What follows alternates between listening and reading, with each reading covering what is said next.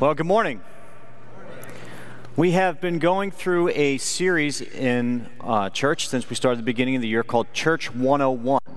And basically, it's a challenge to help uh, all of us as the church be the church and understand what God's called us to do as the church and really understand what God would want us to do in the future as the church. And inside of our Church 101 series, we've kind of started another little mini series last week. Marty did a sermon called Structured for Growth. Uh, this week, we're doing a, a, a uh, sermon called Empowered for Growth. And next week will be a sermon entitled Gifted for Growth. And it's a three part series to help us understand as the church how God wants us to grow. Marty really uh, took a look at the function of how we're structured, how the church is made uh, for growth, and how we can help others grow. And he used the great commission passage in Matthew 28. And this week we're going to look at how God has empowered us as individuals in the church to grow and all the ways that he's done that. And we're going to start, we're going to look at that passage again, and we're going to hopefully be challenged here today. My goal is to challenge you in the way that you think about spiritual growth and how God has empowered you for that. And it really it doesn't matter whether you have one day left on this earth or a hundred years left on this earth. God has empowered us for growth. He wants us to grow in our faith. He wants us to grow spiritually. so why would we do this sermon on growth in the middle of our Church 101 series. That's because we know people get stuck. People get stuck in routine, they get stuck in the routine of life day in and day out. And sometimes when you get stuck in a routine, it stunts growth, it stops your growth, and your faith never gets any bigger. It sort of stays exactly where it was. So, we want to really challenge you with growth inside of this series and, and to really get all of us, myself included, to think about how we're growing in the Lord. And as I was thinking about this sermon and getting ready for it, a guy came to mind who I hadn't thought about in a long time. And this guy is one of my all time heroes. Uh, we used to call him Uncle Henry. He was a local farmer and uh, that I used to work with years ago, and I think they're going to throw a picture up, up there. Yeah, that's Uncle Henry. Uncle Henry is one of my heroes. Um, I, when I knew Henry, he was in his late 80s, uh, early 90s, and Henry was one of these guys that every year when I said, Henry, how old are you this year? He would say 92 every year for like eight years in a row, he was 92. So I, I really don't know how old he was. And Henry uh, was a farmer. He had done some other things. He worked in a sawmill for many years. And uh, he was just, he was a man of the earth. He loved to make things grow. And I remember Henry, on his one hand, he had lost all of his fingers, were gone just about from different accidents through the years. And I can remember this one time, I'm driving by and his farm equipment's broke down, so I jump out. I say, Henry, can I help you? And he says, Yeah, I need you to, to climb up. I don't know what the piece of farm equipment was, but he said, I need you to climb up there and put this bolt in for me. So I climb up in this machine, I'm putting the bolt in, and I can hear Henry out there starting it up. And I'm banging on the thing. I'm like, Henry, you remember I'm still in here, right? And he says, Oh, don't worry, it, it won't hurt you. And all I could think of is, ah, I don't know, Henry, if you should be talking about safety in the workplace with, with your track record. But I loved Henry because Henry, every time you saw him and you asked Henry how he was doing, how you doing, Uncle Henry? He had the same response no matter who you were. He would say, I'm growing and maturing and I'm reading my Bible every day. I'm growing and maturing. That's what he would say every single time. He was a joyful person, and his response was always, I'm growing and maturing. And when I was younger, I used to think, that's kind of an odd, odd response. This guy's like in his mid to late 90s or however old he was. And he keeps telling me he's growing and maturing. How much more growing and maturing you got left to do, Henry? You're in your, in your 90s. But As I've gotten older, I, I really understand what Henry was saying. In 2 Corinthians 4:16 it says, "So we do not lose heart though our outer self is wasting away, our inner self is being renewed day by day." Paul makes the case to the church in Corinth that outside he is physically wasting away, inside he's being renewed by the work of the Holy Spirit day by day. In other words, he's growing and maturing every day. That's what my friend Henry had really grasped. You know, for you and I, every day, this physical body that we have is wasting away. Our bodies are dying day by day. But hopefully, the work of the Holy Spirit in us we are growing every day. We're learning more about Him and growing closer to Him. And that's what Henry had taken hold of. If you have your bulletins, you can take them out because the idea in your outline says God has uniquely empowered us for growth. My hope today is just to challenge you in the way that you think about spiritual growth and where God has you in your life right now. I'd like to, just before we take a look at three different ways that God challenges us, I'd like to just pray and ask God to be here with us and give us insight as we look into His Word. Let's have a prayer together. Lord, thank you that we could be here in your house today to worship you, to read your Word. Lord, I pray for everybody here. You know all the hearts and minds and where people are in their lives with you. God, I pray that for anyone who needs to be challenged in this area, that this would be something that hits home. For me too, even as, as I prepared this, God, a lot of things hit home to me. And I, I pray that you'll hit home with us today as we're challenged in our spiritual growth. I pray this in your name. Amen. Well, I'd like to pick off right, pick up right where Marty uh, left off last week. So, if you have your Bibles, open up to Matthew 28. We're going to look at Matthew 28, 16 through 20 passage is referred to as the Great Commission passage, and this is a passage um, where Jesus challenges his disciples. So you can follow along, or we'll have it up on the screen. Starting in verse 16, it says, Now the eleven disciples went to Galilee, to the mountain to which Jesus had directed them. And when they saw him, they worshipped him, but some doubted. And Jesus came and said to them, All authority in heaven and earth has been given to me. Go therefore and make disciples of all nations, baptizing them in the name of the Father and the Son and the Holy Spirit, and teaching them to observe all that I've commanded you. And behold, I am with you always to the end of the age. I thought it was interesting as we look at this passage that who Jesus calls to give this great commission to. He doesn't go and find the great teachers and leaders in the temple. He doesn't go find the great spiritual leaders of the day. He doesn't go find the politicians or the king or the president or anybody else. He calls his disciples and he says to them, All authority on heaven and earth has been given to me. Therefore, you go. Make disciples of all nations. Doing what? Teaching them to obey the things that I taught you. He empowers them to help others grow because He helped them grow. He takes this group of really common guys and gives them this great commission. And He says, Listen, I've helped you grow. I want you to go help others grow. Point number one in your outline reads We are empowered to grow through our faith. You and I by having faith in Christ. That is, when you surrender your life to Christ, when you finally bow the knee and you accept Christ and you, and you pray to God and you tell God, I believe that you sent your Son, Jesus Christ, to die on the cross and take the punishment for my sins, and I surrender my life to you. At that point, we enter into a word that we use called sanctification. Sanctification is, is being made holy and before God, we've been made holy because of the blood that Christ spilled on the cross when he took the punishment for our sins. And we we refer to that as positional sanctification. That is, before the Lord, positionally, we have been made holy because of our faith in Christ because of our faith in what Christ has done for us. So when the Lord looks at you and I, He looks at us through the blood of Christ and He sees someone who is holy. That is the great thing that God did for us by sending Christ to die on the cross for our sins. He sees a holy person when He looks at you and I when we've put our faith in Christ. And our position before Him is a holy position. Hebrews 10 10 says that, and by the will, by that will, we have been sanctified through the offering of the body of Jesus Christ once for all. Romans 8:29 says, "For those whom he foreknew, he also predestined to be conformed to the image of his son, in order that we might be the firstborn among many brothers." Romans 6, Jesus says, it says Jesus died once for all sins for all times. See, that position that we have makes us holy before the Lord. But then the big question always comes up is well, what's next? So if God looks at us, if we've surrendered our life to Christ, when God looks at us and he sees a holy person, does that mean we're done? Okay, well, we just wait around till we die now.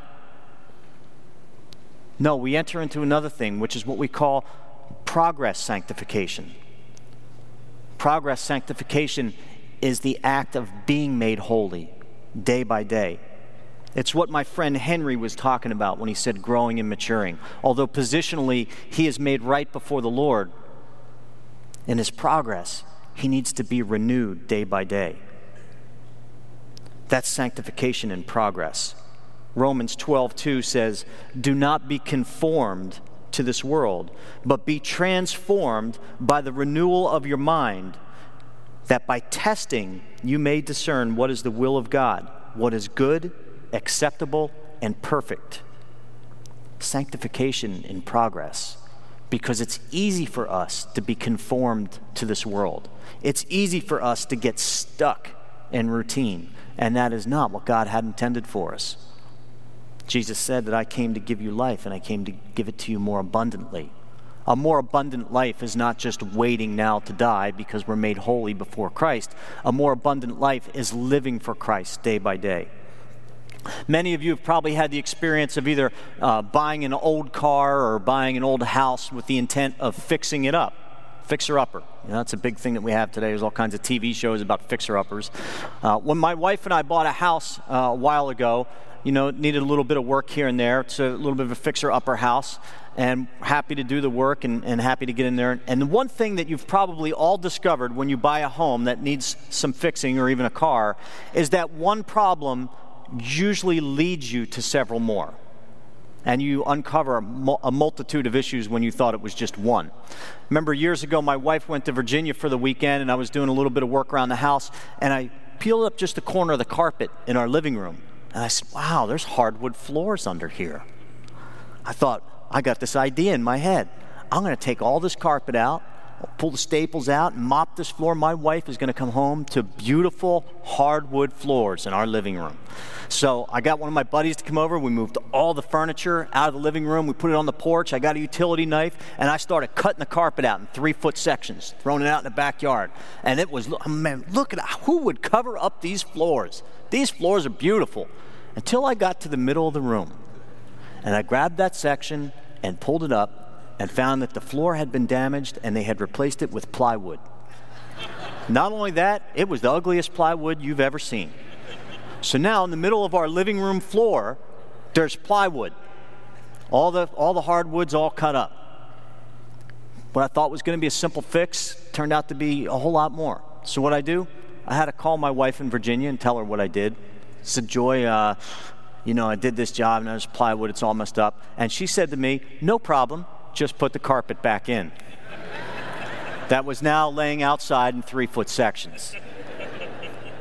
Several expenses later, we got the hardwood floors fixed and it became quite an ordeal. But I tell you that story to point out to you the progress of sanctification is much like that in our own lives. We find something that we think is just going to be one issue and we go to fix it. And the more mature we get in Christ, we realize that there's a thousand behind it the issue is so much bigger than what we saw on the surface. The way that we talk, the way that we act, the things that we do. There's underlying issues that you and I need to get in there and solve. 1 Corinthians 6:20 says, "You were bought at a price. Therefore glorify God in your body and in your spirit, which are God's." And ultimately, we have to choose this. God gives us free will to choose Him every day. And I'd love to stand up here and tell you that every day I win the battle, but some days I don't. And that is sanctification in progress. See, sin attempts to block us from our spiritual growth. Before we knew Christ, when we were living in sin, we ran towards sin. After we found Christ and we've been sanctified and made holy through his blood, we try to run away from sin but it sure seems like sin is chasing us all the time. Because of that, point two in your outline reads We're empowered to grow by our commitment. When you think about the routine of your life and the things that block your spiritual growth, a lot of times it's because we're committed to the wrong things. We get stuck in a routine because we're committed to all these other goals, and Christ is not number one in our lives. Our relationship with the Lord is not number one. In Luke 9 23 through 24, and he said to all, If anyone would come after me, let him deny himself and take up his cross daily and follow me. For whoever would save his life will lose it, but whoever loses his life for my sake will save it. See, denying yourself is a huge commitment. When you think about all the goals that you have in life and all the things that you want to accomplish and do, for you to deny yourself means denying some of those things, some of those goals that are on your heart. It means God becomes number one. It means your spiritual growth becomes more important than accomplishing this task. And we get into this game of weighing things out. We can be committed to all kinds of things in life. We can be committed to our jobs. We can be committed to our families. We can be committed to our bank account. We can be committed to stuff. We can be committed to vacations and all, all kinds of other things that get in the way of God being number one. And that verse, um, Luke just points out to us once again that we need to deny ourselves daily, every day. But it takes a commitment. I was reading a story about Julius Caesar when he was invading Britain with his Roman legions. And he really wanted his troops to understand his level of commitment, that they were going to win this battle no matter what. So as they land on the shores, they go up to this place called the Cliffs of Dover. And he gets his troops together and he's explaining to his troops what it's like to be committed and how much you need to be committed to this battle that we're in. And he does that. He says, I want you to look over the cliffs. And his, troop, his troops, as they look over the cliffs, they see all the ships that they just crossed the channel are all being burnt. Julius Caesar had ordered all the ships to be burnt so that there was no retreat, so that this commitment to this battle was going to be 100%, that there was no turning back. They were going to win this battle or they were going to lose it on those shores. But he wanted them to see how committed he was to winning. How great would that be if we were all that committed to our spiritual growth? How great would that be if we were all that committed to the Lord? There is no retreat. Once you accept Christ as your Lord and Savior and you're committed to this growth process, there is no going back to the sinful lifestyle. It can't be. You've been made holy, you've been made righteous before the Lord. And we need to make a commitment to our growth. In Romans 2:13 it says, "For it is not the hearers of the law who are righteous before God, but the doers of the law who will be justified." If we're going to win this battle, we need to be committed. And like I said, you're going to grow weary, and, and some days you're going to win, and some days you're going to lose. I do too. But we still have to be committed to the Lord. We have to be committed to growth, committed to this cause that, that we've entrusted ourselves to. Point number three in your outline reads We are empowered to help others grow. One of the greatest joys I've had working in this church, uh, I work in the youth department a lot, so I get to work with a lot of the kids and the younger people. And um, one of the greatest joys for me as a youth pastor is when those kids grow up and now they're serving alongside of us in the youth department. And I've been around long enough now where I've seen that over and over, where we've had some young people, some youths, and, and they've really been committed to their growth in Christ. And now they're working alongside of us with our fifth grade youth group or our middle school youth group. And I get to see them be leaders to help other people grow. We are empowered to help others grow. The Great Commission in Matthew 28 is all about that. It's all about pointing people to grow in their faith in Christ, helping them to understand biblical truths. When I think about that passage in Matthew 28, and, and you think about all the people that um, Jesus had called together, boy, what a ragtag bunch this is. He's got a couple fishermen, he's got this one loudmouth guy who just, he doesn't even think, he just blurts out stuff and he just does stuff. You know, that's what Peter does. And he's got a dreamer. And he's got this other guy, this doubter. This guy, every time Jesus says something, this guy doubts it's going to happen. And he's got this other guy who's going to betray him. And Jesus knows all this. And he gets all these guys together. And he says, at a certain point, He's going to empower them for their growth. The passage is found in Luke 9. And he calls these, these this ragtag bunch together, these guys that we would never pick. Do you know anybody like that in life? Somebody that you say, oh, God would never use this person. He would never use this guy. He would never use this girl. She's a gossip. He's loudmouth. He doesn't listen. He acts without thinking. She does stuff she's not supposed to. You know somebody like that? I am that guy. You're probably one of those people too. Jesus takes this ragtag bunch, and in Luke 9, 1 through 6, Jesus calls his disciples together.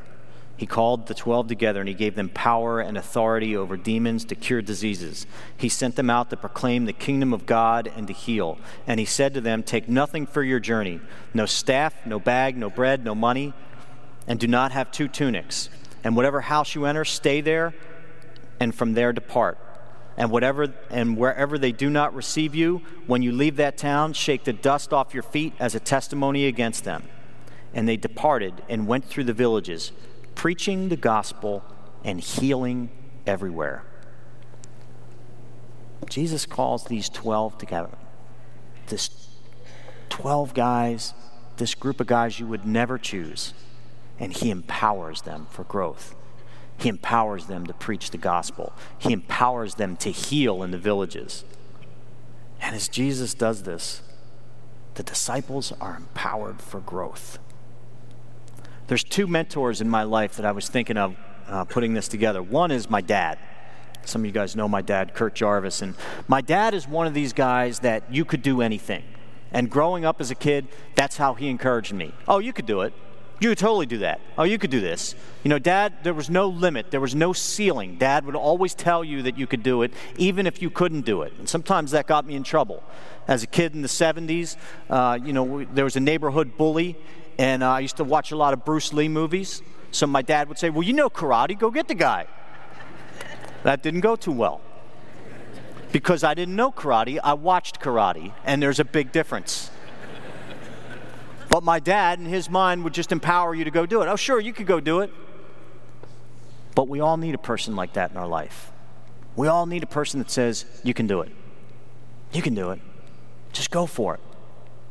And that spirit's really helped me in my whole life. Just knowing I got one person behind me that says, no matter what it is, you can do it.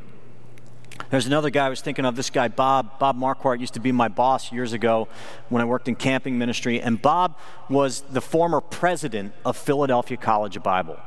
He was also a, a, the, a theology professor, he was a former pastor really smart guy, and I respected Bob a lot for his spiritual knowledge, for his leadership, but most of all for his mentorship for me. And I remember early on, he's, he was one of the first guys who allowed me to speak to a group of adults. I had you know, spoken to kids a lot, but he's like, hey, we got this thing coming up. There's going to be about three or 400 adults there. I want you to give the message. And I remember as a guy about 22 years old saying, ooh, that's not me, Bob. That's, that's more you. He said, yeah, I've done it. You need the experience. I'll help you. I'll help you get your message together. We'll go through it. You can preach it right in front of me. I'll help you fine tune it. You'll be all ready to go. And Bob empowered me to be able to speak to this group. And I remember the first time speaking to this group of adults, I was scared to death. My knees were knocking, and I'm speaking, and I did the message. And afterwards, Bob says, Oh, man, you did great. Let's talk about it. Monday morning, when you get in the office, let's sit down. We'll go through your message. I'll tell you where I thought you hit well and, and where I thought you didn't, you didn't do so well or you didn't you know, use the verse right. Or I'll tell you how you cannot look so nervous sometimes when you're up there. But Bob's mentorship of me meant so much because he empowered me for growth. And the thing that struck me about that is it didn't make him less him to empower me to do that. In other words, Bob didn't become less Bob by empowering me to go speak to other people.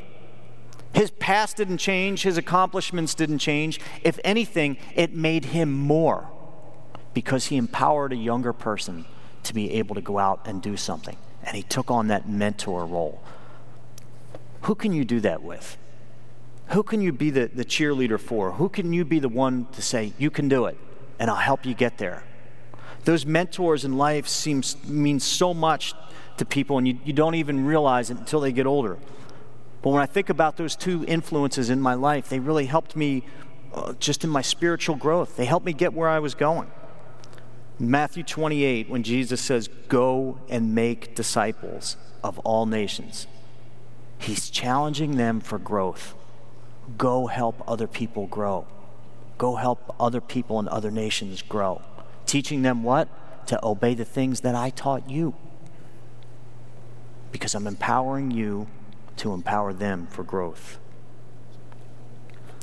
When you think about that, I wonder is there somebody in your life that maybe you're not thinking of? Maybe you're here today and you say, Well, I don't really have anybody like that. I don't have employees, or I'm sure there's somebody.